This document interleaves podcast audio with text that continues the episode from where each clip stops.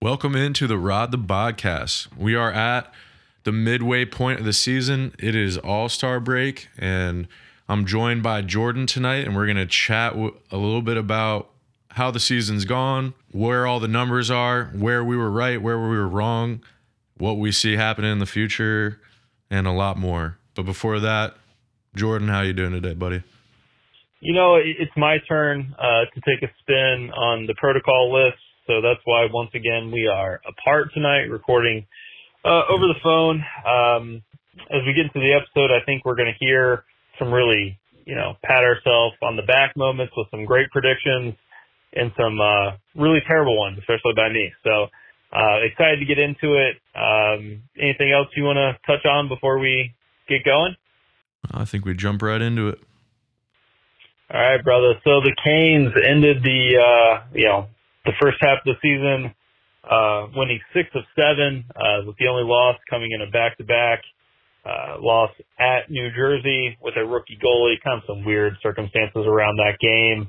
Uh, otherwise, they, they've won four straight into the break. Teams playing exceptionally well. Um, you know, it almost feels like it, it's hard to point out you know flaws in the team right now. It's kind of nitpicky. Um, second best win percentage in the league, leading the Metro with games in hand. I don't know how you could be anything other than immensely impressed how things have gone through 42 games. What do you think, Mike?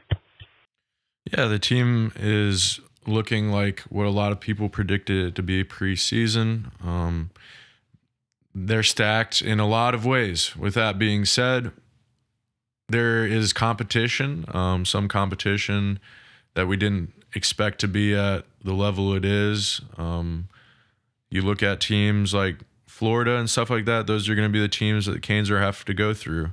Um, you got Washington, obviously Pittsburgh, all in the Metro. The Rangers have finally blossomed into the team that they look like they could become. So the team has a ton of competition. The roster is playing really well. That's not surprising when you consider Rod Brind'Amour, the coach. You know how he gets the players motivated. Um, exciting stuff. Uh, exciting to see some of the players really start to grow. Um, there is, I think, place for the team to improve a little bit, whether it is all internal. Um, we'll see what they do in terms of trade deadline, etc. But yeah, for now, I'm excited with the season. Obviously, we have Aho and Andersen representing the Canes for All Star Weekend, so congrats to them. And then Rod got the honor of getting to coach the Metropolitan team, which I'm sure he is thrilled about. Yes, he seems uh, immensely excited to be there. Um, I'm glad you touched on the trade deadline. I know we wanted to get into that a little bit uh, before we, uh, you know, a little later in our discussion. But yeah, to kind of build off what you've said, I mean, it's incredibly impressive what they've done to this point. And you know, you've played obviously your regular 12, but you've got contributions uh, from the forwards that you know 14, 15 deep, your call ups. Jack Drury came in a couple games, played great. You know, defensively, um, you lose Jaccob Slavin for a couple games. You, you lose the whole right side of your defense for like a week, it seemed like, and they kind of just kept trucking through. And, you know, although we might have our concerns about Ethan Bear right now, I mean, really, um, the depth in this organization is incredibly impressive. And, you know, that doesn't even get into the amount of representatives they had at the World Juniors, which I believe was a record. Um, you mentioned the All Star game. A little surprised they didn't have at least one more player there. I, I thought Fetch might get the nod, but uh, unfortunately, just how things are with the voting process, um, when it goes to the last man in, it, it, it's rarely going to go to a, a small market team. Um, basically, a point per game player, one of your up and coming stars in the league um, still only 21 years old. I, I think it's only a matter of time before he's there. But Frederik Andersen, Sebastian Aho, very much deserving of the honor. Rod, absolutely deserving of the honor, but he probably doesn't want to be there. Um, so, yeah, great times here. Um, one thing before we do trade deadline, it was on Twitter today that Eric Tulsky has interviewed for the GM position in Chicago. Uh, give me some brief thoughts on that, Mike. Yeah, I think it's natural that when an organization has the success that the Hurricanes have had recently, that people are going to start to be looked at a little bit differently. And Tulsky is one of those guys that's been very important to the success of the franchise. So other organizations are going to take notice. There's a, a drive for analytics and there's a hunger for it amongst many teams now. So it's no surprise that he's somebody that would be interviewed for the general manager role. Um, I obviously, as a Canes fan, would hope that we're able to retain his services, but that just shows you how like efficient we've become with hiring, right? A lot of people looked at the hiring Canes did and saw it as dollar cutting, et cetera, et cetera, but they've found the right people.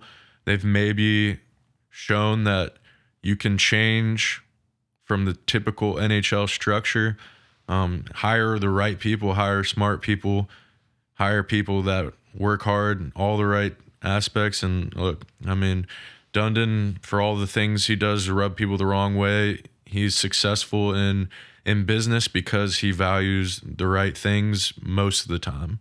Um, if you're a business Completely. person, absolutely he does. There's some some of the more emotional side of it that at his level you probably need to be as calloused as he is towards it. But so you look at the organization, no surprise that people are going to start um, getting the opportunity to potentially move up, and it may not be within the Canes organization. And we we wish them the best, but we also hope to retain them. Yeah, and I don't want to say our farewells just yet because I think we both believe that Tulsky is not going to leave at least for this job. Um, but you, you mentioned ruffling feathers and, and how Dundon's been pretty brash about doing things his way. Um, you know, oftentimes change innovation does lead to that mindset where, um, you know, it, it does disenfranchise some people or, you know, draw harsh rebukes from others. Um, hell, it, it, it did that for me this summer with, with some of the decision making process. And I, I will continue to bang the drum that I think you need to pay good people, um, you know, market value for their services. Um, you, you can't continually lose talented individuals and replace them bottom barrel. And it works when you're winning, but it, it doesn't uh, when things go the wrong way. And I don't care who's in the front office. Uh, you know, a 760 win percentage is not sustainable. I mean, not year over year. They might even do it for the rest of the year. But um, yeah, it, one thing you got to credit Tom for. He also said he's not going to get in people's way if they, they do leave for better opportunities, and uh, and that's why before we got on the call, I, I floated the idea that one way they could keep uh, Eric Tulsky or Yorke would be the two assistant GMs would to be to basically relinquish Don of GM control in title. So he would remain the team president. We already know this is a GM by committee. Uh, Don is the one that interacts with other teams, and he could continue to do that as the president. You would then promote Tulsky or Yorke. One of them would get the title of GM, which would then prevent other NHL teams from attempting to hire them without permission. Um, in my mind, that wouldn't change things up a whole lot. Everyone would kind of stay in their roles. Um, Dun, or Waddell would still be the top dog, but you would then basically play defense uh, on someone else taking one of those two guys. Because I think it's inevitable if they're both labeled as assistant GMs uh, moving forward that likely this offseason one or both of them are gone. Um, you, like I previously mentioned, brought up the point that Dundon's not going to stand in people's way to go pursue other opportunities, um, which, hey, you have to respect. I'm just curious do you think this is something the Canes are mindful of, or do you think there's almost a hubris in the fact that everyone is replaceable? We're not gonna, you know, pay too much to keep any one person. And if you lost Eric Tulsky or Yorke, um, do you believe, as an outsider, you know, looking in as an expert on the team, that either of those two guys is irreplaceable? Um, I think of the two, if anybody is harder to replace, it would be Tulsky. And we've heard Dundon sing his praises. He's a big fan. I think he feels a, the, about Tulsky the same way he feels about Rod in the sense that they're very important to the success of the franchise.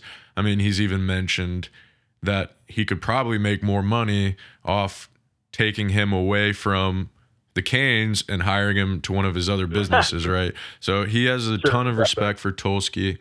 I would think that it would be important for Dundon in Dundon's mind to do what he can to retain him, but he's never gonna limit somebody's opportunity. Um, he's I'm sure he's not just gonna like turn his back and say, "Yeah, sure, go interview for Chicago. We don't want you." Like, you know what I'm saying? Like, it's not like that. It's not that that way. He's but he's also not going to be the the boss that doesn't want you to have the chance to grow. And I have a lot of respect for that because in the position he's in, you have great people around you. You want to keep them around you, and it's gonna. It's really tough to like that would be a massive if Don Waddell was okay with stepping down from the role as general manager and letting one of them ascend to it, great. That's just it's when you're winning and when you've done a lot of work to put the franchise where it is, like you'd be you'd have to have very little ego to do that and it's very hard to get to the position the, these guys are in without ego. So I don't know. It's it's an interesting situation. I I don't think paying Tulsky more is off the books. Like I don't I don't think Tom's gonna say this is the number of dollars I'm willing to pay you. That's flat. If you don't like it, go. Like I think there's room to negotiate with somebody like him. But we'll see. Like like you mentioned, I'm not sure Chicago is gonna be the ultimate fit for Tulsky. But the fact that the interviewing has begun for the GM role, it's it's going to continue if he doesn't end up there. Right. Yeah, so if it's not Chicago, the organization's got to yeah, they got to figure it out, and we'll see. Who knows? Who knows what the solution is for it? You're right. That that would be a selfless move by Waddell. I think what I was suggesting, I, I don't know if I articulated this properly, but it, it would be more so of a, a ceremonial transition. Like one guy would just adopt the title; they would all kind of keep their same roles.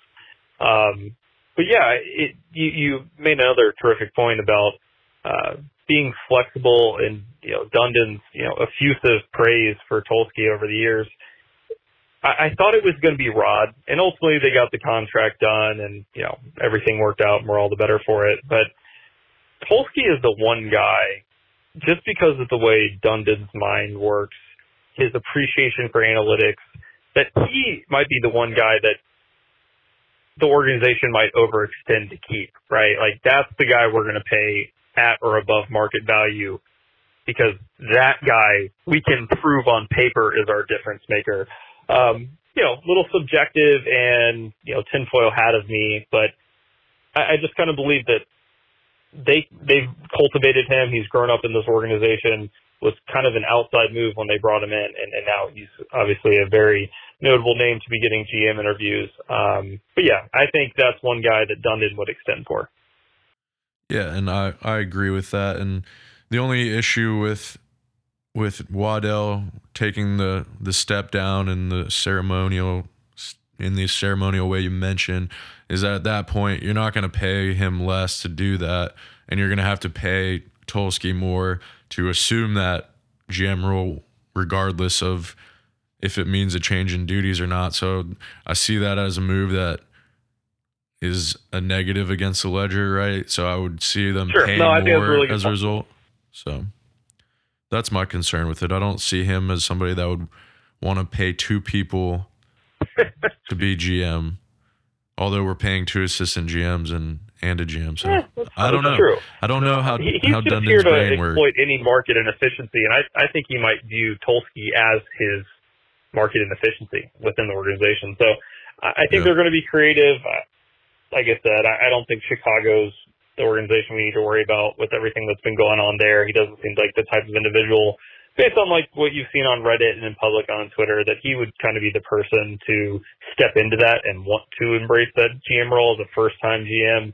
Um, seems pretty happy here in Carolina, but if it's not Chicago, I, I fully believe it will be someone else because the opportunities are going to continue flowing in. Anything else here on the GM stuff before we move into trade deadline and get the show going? Oh, I think we're we're ready to move on from that. Great. So we're on the All Star break. We are now entering in what was supposed to be the Olympic break as well. Mm-hmm. Um, with that comes the impending trade deadline, and things are starting to heat up. Um, we had Ethan Bear scratched for numerous games. We thought that was maybe predicated on a trade until the team finally admitted like three games in it was a healthy scratch. Those teams might, those things might not be mutually exclusive. I know we've touched on Klingberg. It seems like the Canes are the rumored leader in the clubhouse to pursue him. Um, anything else that's kind of been on your radar, Canes trade wise? It it's really interesting in my opinion because when I sit back and think about it, and like you said, I don't think those events might have been mutually exclusive. I think he had a rough run of games. Um, I also think that maybe Klingberg deal might have been heating up, and he might have been a piece in that package.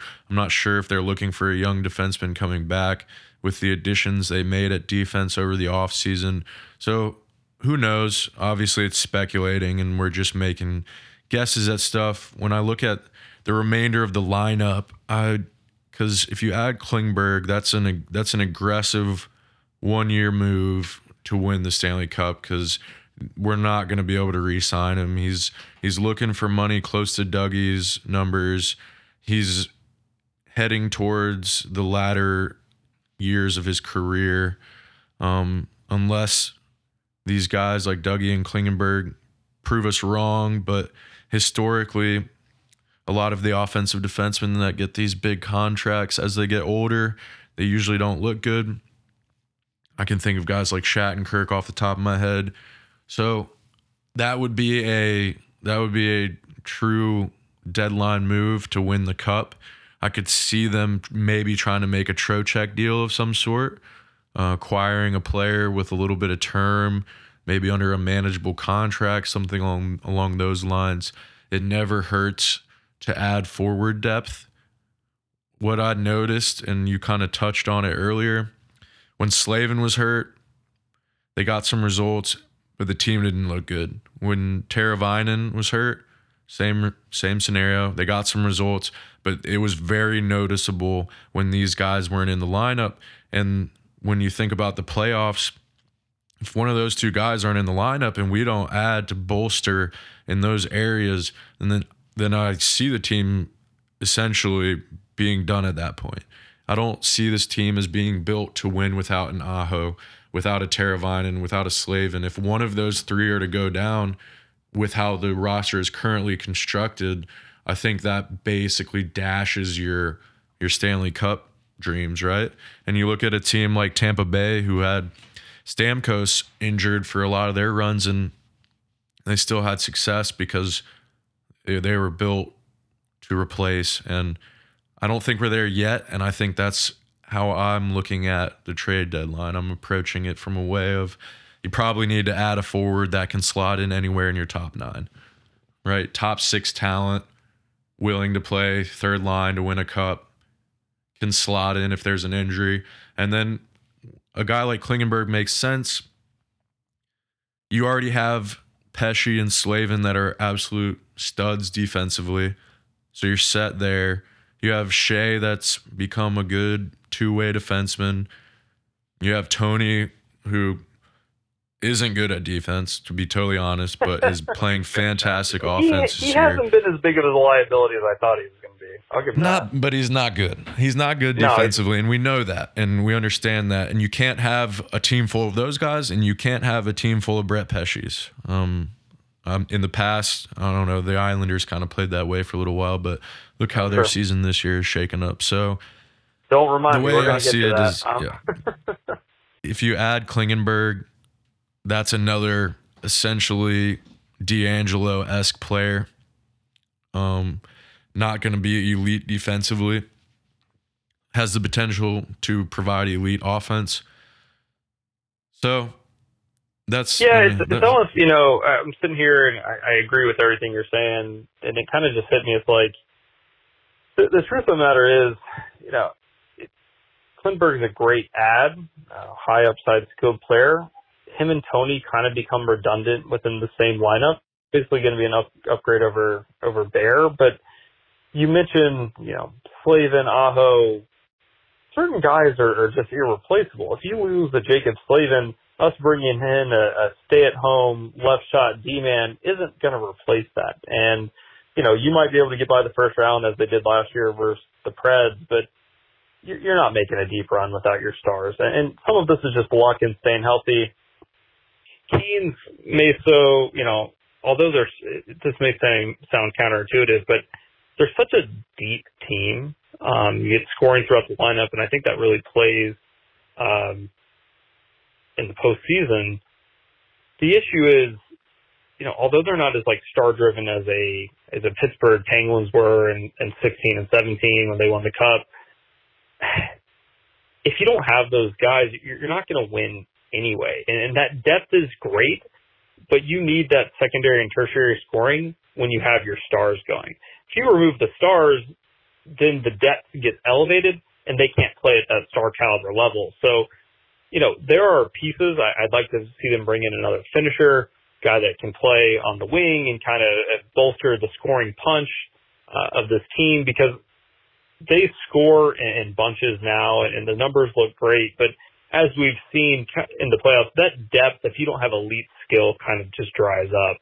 So to me, you're not replacing Jaccob Slavin. I'd be worried about giving too much up for Klingberg because I think him and DeAngelo become a little redundant. Um, but I still think it's a great ad because it does make your top six or your three D pairings even better. But uh, to me, it's we need another scorer on the front end. I'm not sure who that is right now. I'm not really sure how the market's going to shake out. Um, we do have to give you credit for pointing out uh, Klingberg like six weeks before the rumors happened, so that was pretty good on you, buddy. Um, anything else trade deadline wise? Yeah, I'll just kind of go off what you said really quick. And my thing is, I think Aho and Slavin, if they're out, that's you're out in the first round, and that's just that's how important I think those two guys are. I think Teravainen being out, you can maybe get through the first round, but he's super important to this team as well, and that's what scares me. I don't want to.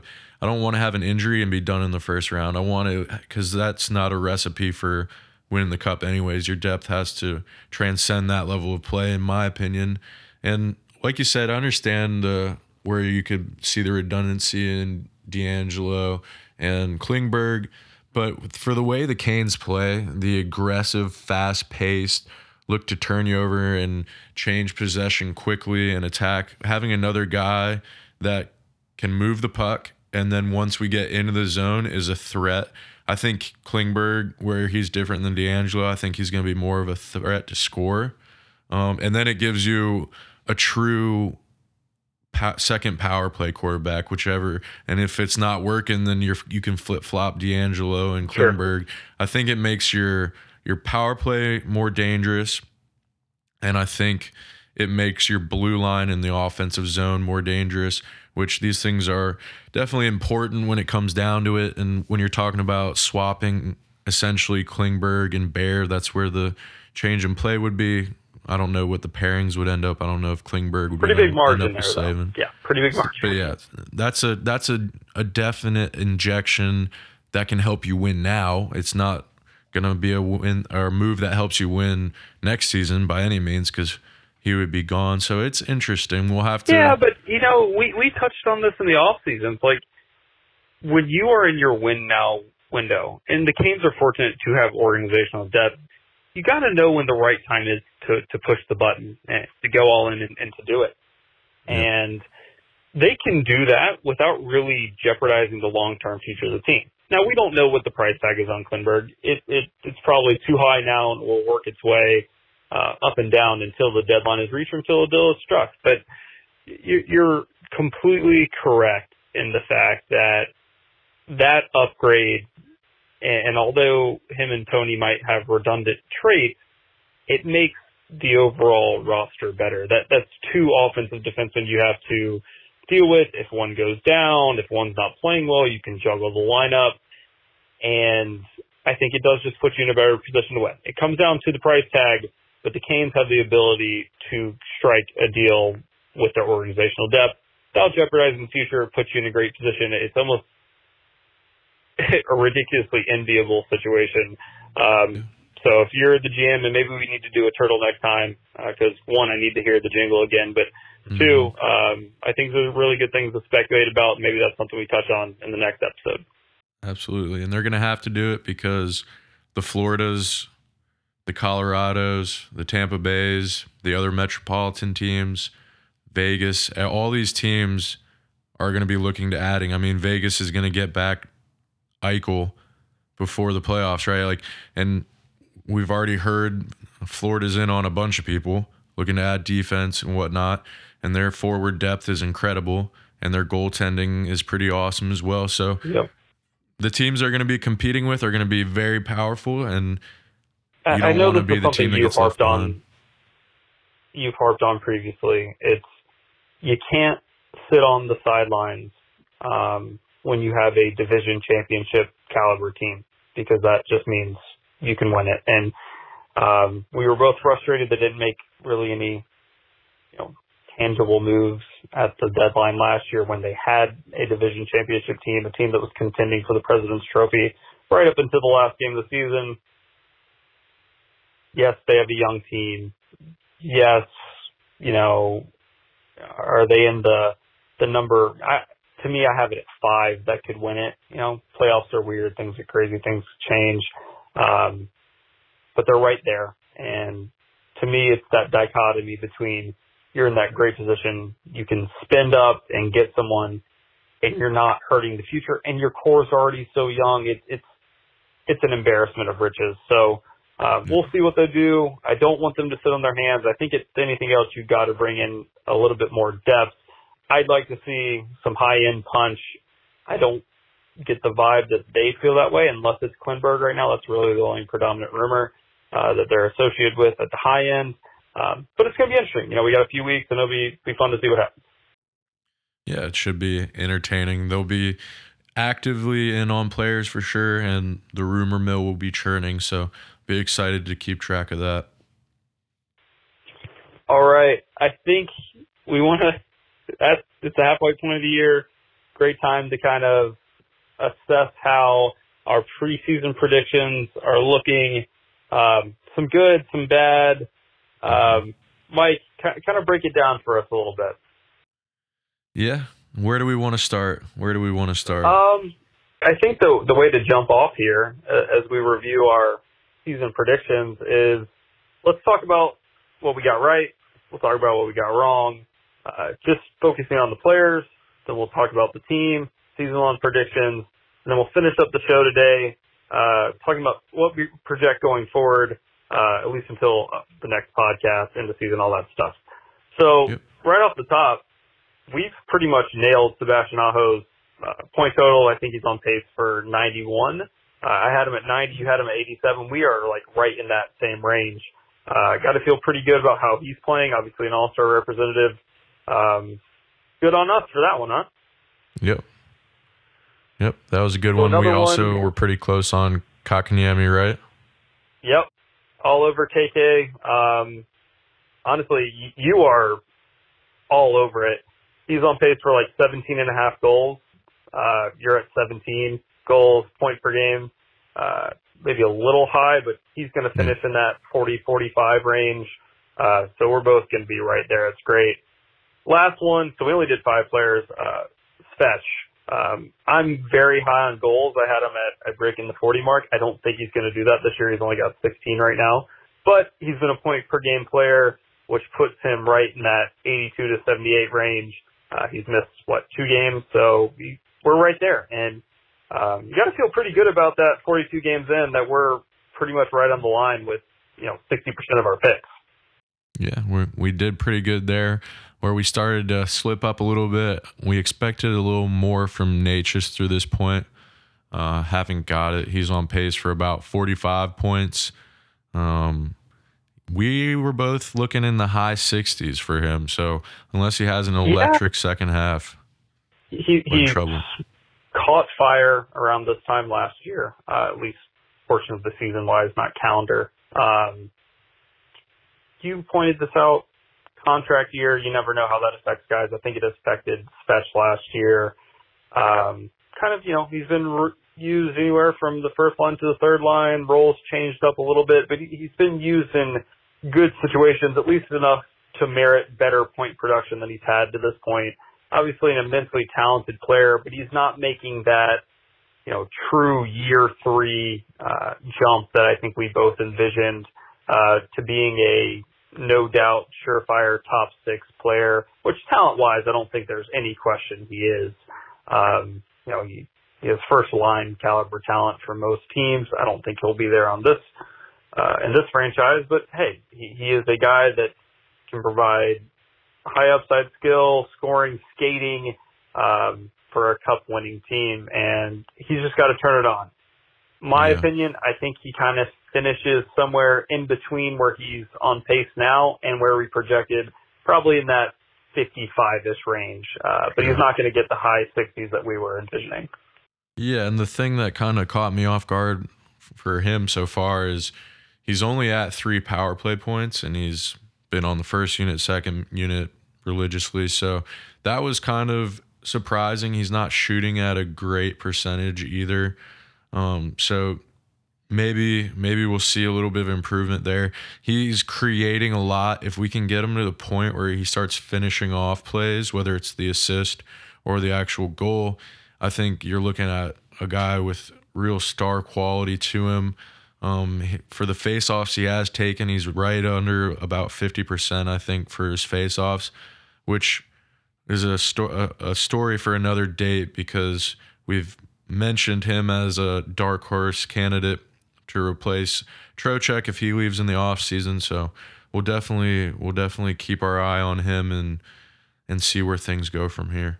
For sure, story for a later date too. I guess we probably could have touched on Trocheck and the potential, trade deadline. And although we did make point predictions on him, you know he, he's averaging what some pace for high 50s, low 60s point total. Yep. Um, it's kind of felt like an underwhelming year. He, he was so dominant for stretches last season obviously tailed off there at the end, but feels like he's underwhelmed. But when you look at the actual like composite production, been pretty good. Um, finished, you know, the last handful of games before the break, playing at a little bit of a higher level. He's giving you, you know, true second line center production. It almost feels though if he can kind of find the form he had for many, you know, for long stretches last year, that that could be something that would put this team over the top.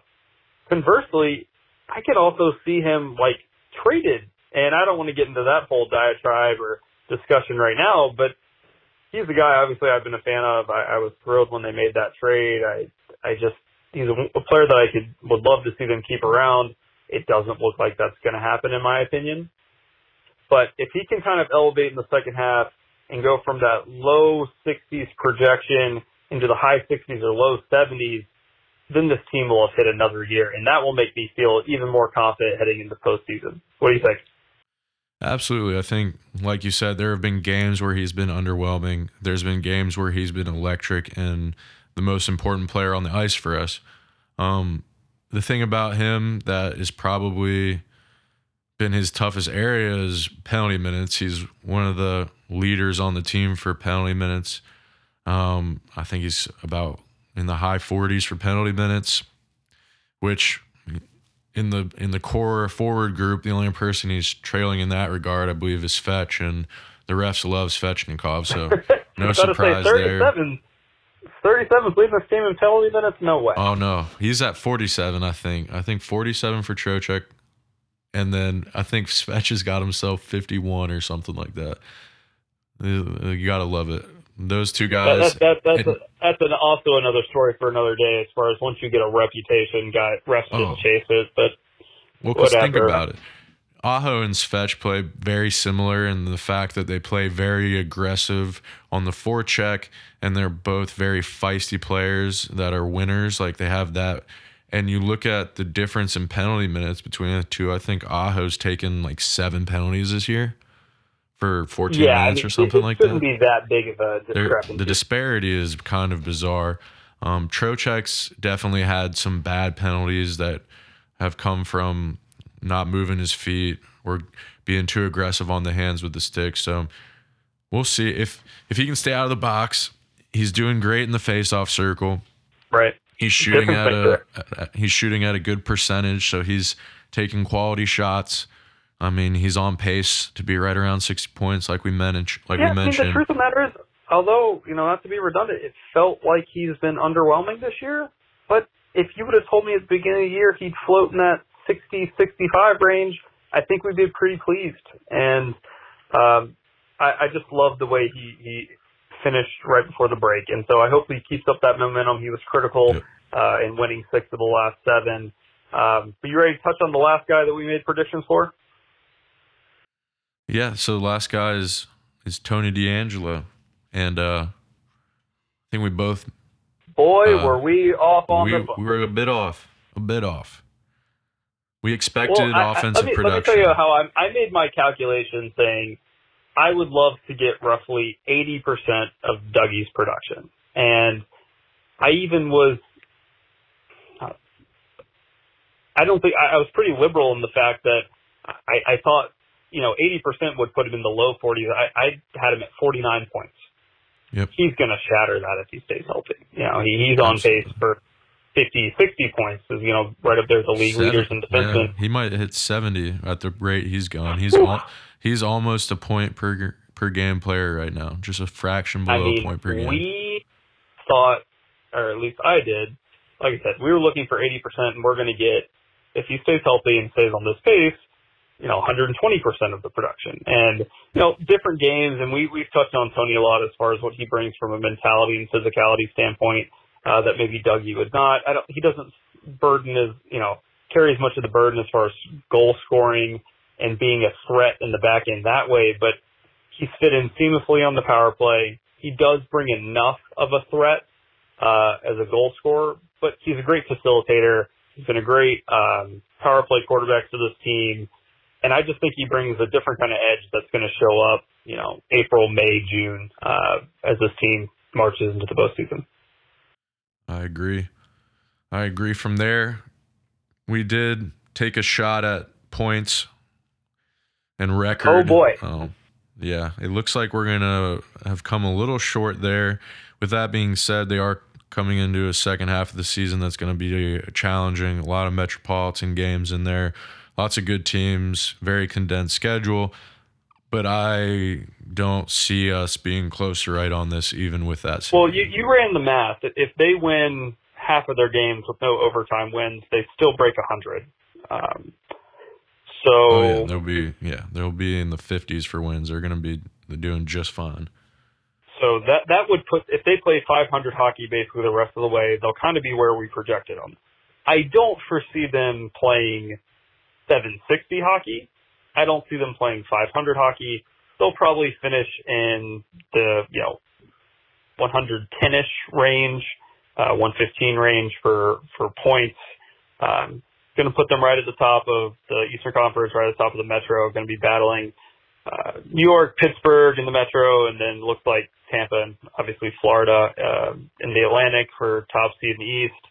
Um, it's going to be great to watch down the stretch. I'm, um, you know, maybe, well, not maybe. We were, I especially was definitely too conservative. Didn't want to give the homer take in the off season, but this team has far superseded my expectations especially considering how much movement they had from a player standpoint in the off offseason. Absolutely. Well, with that being said, you want to go ahead and talk about our season predictions? Um, do, do you want to gloat so for a second, or do you want you want me to take away my? Uh, you want me to talk about my terrible take, or do you want to gloat? You, we'll we'll save the good news for a second. You can go first. Okay, so um, my uh, outstanding, glorious prediction. Um, that had the New York Islanders, who I believe are in last place in the Metro right now, uh, representing the Eastern Conference Finals of the Stanley Cup, has not looked good. Um, I, I think we can go ahead and guarantee they will not be in the playoffs. Um, and like I said, plenty of excuses. Had a terrible bout with COVID. Um, I think started off their season with 14 road games. Just got off on the wrong foot. It, it's hard to chase a season. Um, regardless, no excuse to have them winning the Metro, although that was a pretty consensus chalk pick and I didn't want to be a homer. Um, I still don't feel terrible about having the Bolts as the team that they played in the Eastern Conference Finals. I, I know everyone's hot on the, the Panthers right now. Um, both Islanders didn't sound terrible in August. It, it sounds pretty stupid right now.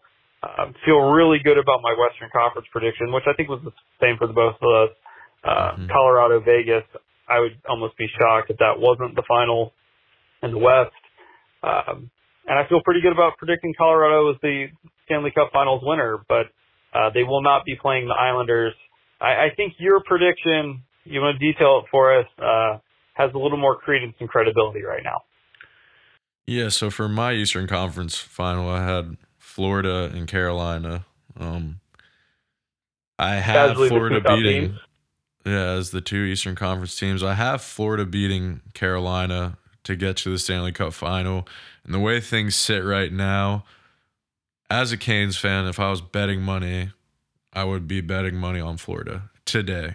We'll see where we're at at the end of the season after trade deadline. Who knows with injuries, et cetera, et cetera. And then, uh, as you mentioned, we have the same Western Conference final being Colorado and Vegas. Colorado is my winner as well, and I have them winning the whole thing. So, not much difference there. Um, Florida is a powerhouse right now. I think Florida and Colorado both look l- like really scary to me.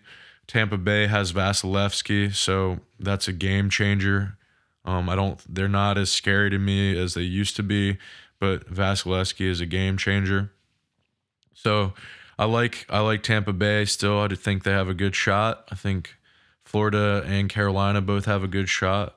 Um, the Western Conference Final, I'd be very very surprised if it doesn't in- include Colorado and Vegas. So we will see. Um, we're we getting closer and closer to finding. Colorado has been perennial under uh, an underwhelming team in the playoffs. Um, but you identified the five teams that I think this really comes down to at this point. It's Carolina, Florida, Tampa, and then the two in the West, Colorado and Vegas. Um, weird things happen in playoffs that may not ultimately play out this way. That those are the final, you know, four four of those five teams are the final four. Um, you touched on Tampa. I, I still feel really good about that pick. There, there's something about you know having been there and having, in my opinion, the biggest difference maker in all the playoffs and Andrei Vasilevskiy. Um, however, the one team this year that I, I've seen come into PNC Arena and that I thought, I think this team looks better than than we do, and that that was Florida. And, and we're going to see them again here in about ten days um, when they, they come back into PNC Arena. It, it's a team in Florida they played really well with, you know, last year and in years prior. This year's team just looked a little different. And um, so I'm curious to see how they look here in a few weeks because right now I'd agree with you. I'd, I'd have Florida ahead of Carolina, and I might stack them Florida, Tampa, Carolina. I think Carolina's got the highest floor of all those teams, but the lowest ceiling. Um, and I think that matters when it comes to the playoffs. We'll see. We got a lot of hockey left to play. We're going to learn a lot here over the next um, what 40 games. Um, but right now, I, I think it's a three-team race in the East and a two-team race in the West. Yeah, I would agree with that. Really quick, okay, you want to jump in, talk about any, any uh, before we leave? Thoughts? Yeah, any final thoughts here? You know, if we want to focus on upcoming games here after the All Star break, I know it's pretty daunting schedule. You got um, you know skills competition night, game tomorrow, All Star game tomorrow one day break for Freddie and Aho, and then they're back back to, for a back to back Toronto and Ottawa in Canada. I mean that that's pretty brutal. Uh, what is it? Four games in five days, or four games in six days before a, a brief two game homestand with Nashville and Florida. Um, we'll see. We're we're going to learn a lot about this team that you know we may be. Um, yeah, is going to be trying time just because the number of games uh, and the the time left to be played basically what a game every other day for the rest of the season. Uh, not the cozy uh, 20 day break that we thought they were going to get here. Yeah, um, it's gonna it's gonna get hectic really quick. Uh, I think we're gonna be at PNC Arena a lot, which is fun, but it will it will be tiring. It'll be a tiring couple months, but I'm here for that. The only thing that I wanted to talk about beyond this was We've got official word that the Canes are going to have the outdoor game in February of 2023. Um, That's like that, I'm we should super have like excited. a siren going off. That was like breaking news. Yep. I'm I'm excited. I'm excited for that. I know you're excited for that as well. I'm going to give you the task. for a long time. Yeah, we we have been waiting for a long time, and I'll give give you the task. It's going to be a difficult task, but predict who we are going to play in the outdoor game. Ooh, I know Waddell um, has already said it's going to be a rival. Who do you think it's going to be? Um, I know that they predetermined these things pretty early. Um, feels like the cop out answer is probably Washington. Um, I, I think that makes the most sense. Um, personally, I, I would love to see them play um, Florida. That that would be really fun to me. I, I just think it would be a divisional opponent, uh, and, my best guess would be the Caps. What about you? Yeah, I think I think there's a good chance it's the Caps. I uh if a certain team from Canada was good, Hey, I could see it I could see it being them. I think that would draw a lot of a- attention from the hockey world. If we had a Montreal Canadiens Carolina Hurricanes outdoor game, um I could already hear the takes of how I think I'd terrible our ice see- is. I'd rather see the Habs. That'd be awesome. Yeah, it's not going to happen. I don't think they're going to be good anytime soon. So that's not my prediction. Um, you have to take out a team like Nashville just because they're playing in. They have theirs this year. Um, I don't know. I could, I could see it being a team from Florida. It could be the Panthers. It could be Tampa Bay. It could be Washington. It could be the Rangers. It's interesting to me. Yeah, I, I'm not I really think if sure. you had to back it up, it, it would be Caps, Rangers, and then one of the Florida teams. yeah. Um, but other than that, I don't think anybody really makes sense in the division. You know, and, and hey, that could there, there could be a really heated playoff series that could put everything on its head. Uh, most recently, obviously, the, the most heated series they were in was, was definitely with the Caps, that's Yep. kind of carried over. I, I know the game that the Canes lost in overtime at PNC earlier this year to the Caps was one of the most hotly contested games of the year. Um, so yeah, either way, it's going to be a great experience. I, I know when the, the previous iteration of this game was, let's call it postponed, uh, we were pretty bummed. I hope the jerseys that were leaked were not the ones that are actually going to be the Stadium Series game, uh, Mhm. because that's absolutely going to be my next jersey pur- or sweater purchase, regardless of how it looks. But I was hoping for a little more. Yeah, we'll see. I'm sure they'll grow on us like the black ones did because I remember not being thrilled about the black jersey, and now Yeah, I it's love the probably black. my favorite. the that's grown on me. Yeah, yeah, We'll see. It, you know what? Once you buy it and you, you wear it around, you see it on the ice, you're like, this is great. So uh, Oh, yeah. maybe that's the homer in us, but yeah, we're we're we're sweater fans. But anything else? But I, I know this was you know a lot to talk about. It was fun to kind of review. Um, we need to get back on track, and this is mostly because of me doing this a little more regularly. But um, happy to talk with you, um, and I hope everything's going well. same to you, buddy. And we'll be back. We'll be back. We'll get in the swing of things as we get our uh as we get life in order a little bit more. Too, too many dang Duke basketball games, man. Yeah. yep. You know, got to say farewell to old Coach K. So uh, keeping you busy. Hey, big big game on Saturday. We need to go and put on the heels uh, in Coach K's tenure as the the head guy here at Duke with two wins versus the those guys down the road, and I think I'd be pretty pleased. But we'll see. Either way, it's gonna be a great contest. Looking to see some Canes hockey here on Monday and kind of get back in our normal swing of things. But we'll talk soon. Um, happy to get off the protocol here in a few days, and um, looking forward to more good things. Thank you all for joining Absolutely. us tonight. I'll talk to you soon, Mike. Yep. Take care. See you, bud.